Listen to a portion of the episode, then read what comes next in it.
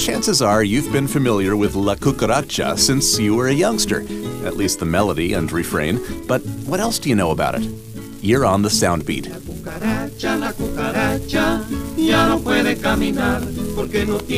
The traditional Mexican corrido, or narrative ballad, has that uneven 5 4 meter.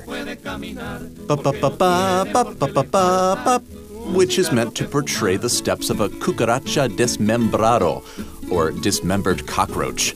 On that note, let's have a little translated vocal accompaniment from my daughter Juliet, with Los Panchos accompanying. Ready? See, Very cute. the cockroach, the cockroach can no longer walk because he doesn't have, because he lacks a hind leg.